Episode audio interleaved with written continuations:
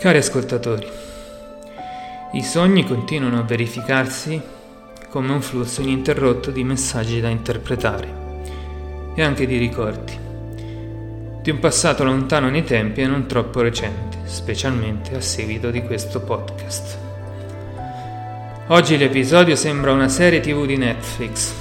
Ho sognato una ragazza bionda, già vista, e forse presa in questo sogno come esempio e spunto di riflessione quasi a dire non tutti i sogni sono irrealizzabili.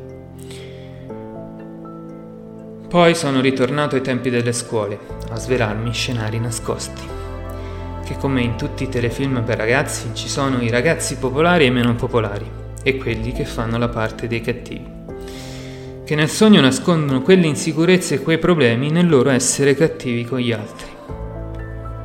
Un sogno difficile da realizzare da svegli, perché con realtà nemmeno ipotizzate. Sognare i compagni di classe ci rimanda a quei tempi più spensierati e forse a ricordi più belli, ma non è neanche così. Quei tempi li ricordo grigi e cupi. Ci sono stati momenti più belli da sognare. E aggiungo, tutti questi fatti di cronaca del nostro passato, dove trovano origine nei nostri sogni, se neanche noi ne siamo a conoscenza. È come se sentissi la presenza di qualcuno che mi conosce bene che conosce i miei segreti più nascosti, che voglia comunicare con me. Delle volte è un amico sincero, perché per esempio in questi ultimi sogni mi ha fatto capire che posso sconfiggere quelle paure e che non è sempre come la mia mente pensa, che non sono all'altezza. Ma è un multiforme, delle volte un mio amico, che mi dà consigli, delle volte un mio caro parente, delle volte sembra una risata beffarda che incute paura. Forse ci sono diversi giocatori di questo gioco. La verità di questo episodio è una bella risposta a quella domanda comune. Siamo soli? Che forse non lo siamo, ma che ci sono in realtà non visibili e che è da molto tempo che ci fanno compagnia. E che solo il tempo potrà darmi delle altre conferme. Che per ora ci sono coincidenze, che alcuni sogni sono diventati realtà e che c'è dell'altro da scoprire che forse ci sono anche presenze amiche accanto a quelle nemiche, che è solo durante un periodo particolarmente difficile che queste manifestazioni diverse si sono intensificate e diventate più frequenti. Il messaggio che voglio trasmettere agli ascoltatori di questo podcast è che se è vero che ci sono anche gli incubi, ci sono anche i sogni belli e che non bisogna lasciarli lì nel cassetto ma che possiamo ricavarne dei consigli, perché c'è qualcuno con noi che forse prova a comunicare. Questa è la mia esperienza, che forse avrei dovuto dare più ascolto a questi sogni. Il flusso degli episodi di questo podcast non sarà costante, ma che seguirà il percorso dei sogni che farò e che non vi resta che seguirmi ed iniziare anche voi a giocare al gioco dei sogni. Ma non finisce qui, neanche oggi. Così in serata mi sono riaddormentato e qualcuno ha cambiato la lingua al telefilm e per vederlo c'era bisogno dei sottotitoli. Ho sognato che forse me ne ero andato in qualche altro posto, che c'erano degli attori di un telefilm già visto, ma non più su Netflix.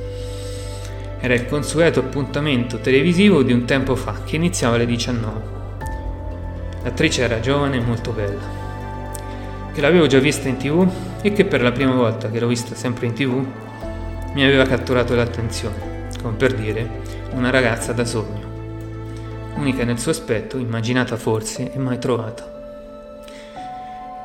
Ed in effetti me la sono sognata veramente. Il sogno sembrerebbe stupido, senza senso. Eravamo in acqua, forse in un lago o in un fiume.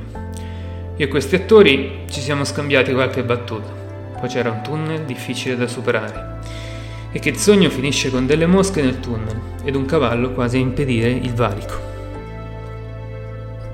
Questo sogno ad una prima interpretazione sembrerebbe frutto di alcune mie fantasie, ma che non hanno un senso, almeno così credevo. Lo scenario, D'acqua forse era un lago, un fiume o il mare, non lo so, ed è per questo difficile darne un'interpretazione. Il finale e il cavallo sembrerebbero come file di un computer che vengono riorganizzati. Secondo l'interpretazione classica, in questo contesto il cavallo rappresenta la mancanza di libertà, quasi, quasi essere in gabbia. E questo non si distacca dalla verità di qualcuno che controlla le mie mosse. Sforzandosi però, si potrebbe anche dare del premonitore, che qualcuno mi comunica in codice, come se quella guerra fosse già iniziata, ma forse è la mia di guerra.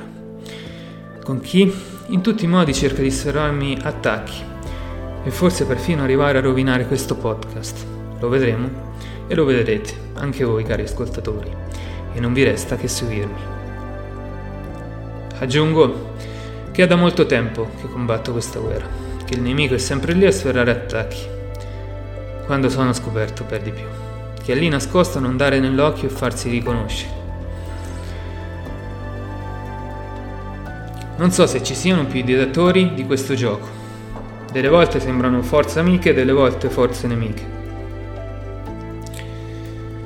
Che di più di un podcast sta diventando una serie tv a puntate, sul genere thriller con finali imprevedibili. Che quando stavo per pubblicare il podcast ho scoperto che quella gabbia non è poi così una realtà tanto lontana, che qualcuno mi sta tirando strani colpi per farmi sentire indifeso, ma che non è una forza così ostile.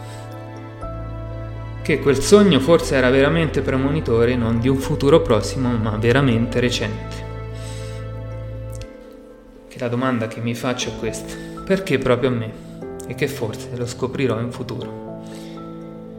E concludo che questo che io chiamo amico è molto potente che non riesco a decifrare sempre le sue mosse, che delle volte ne ho veramente paura e che non posso raccontare tutto in questo podcast. Che forse delle volte è arrabbiato con me e delle volte è un vero amico. Questo è The Dreams Game, dove i sogni trovano una spiegazione.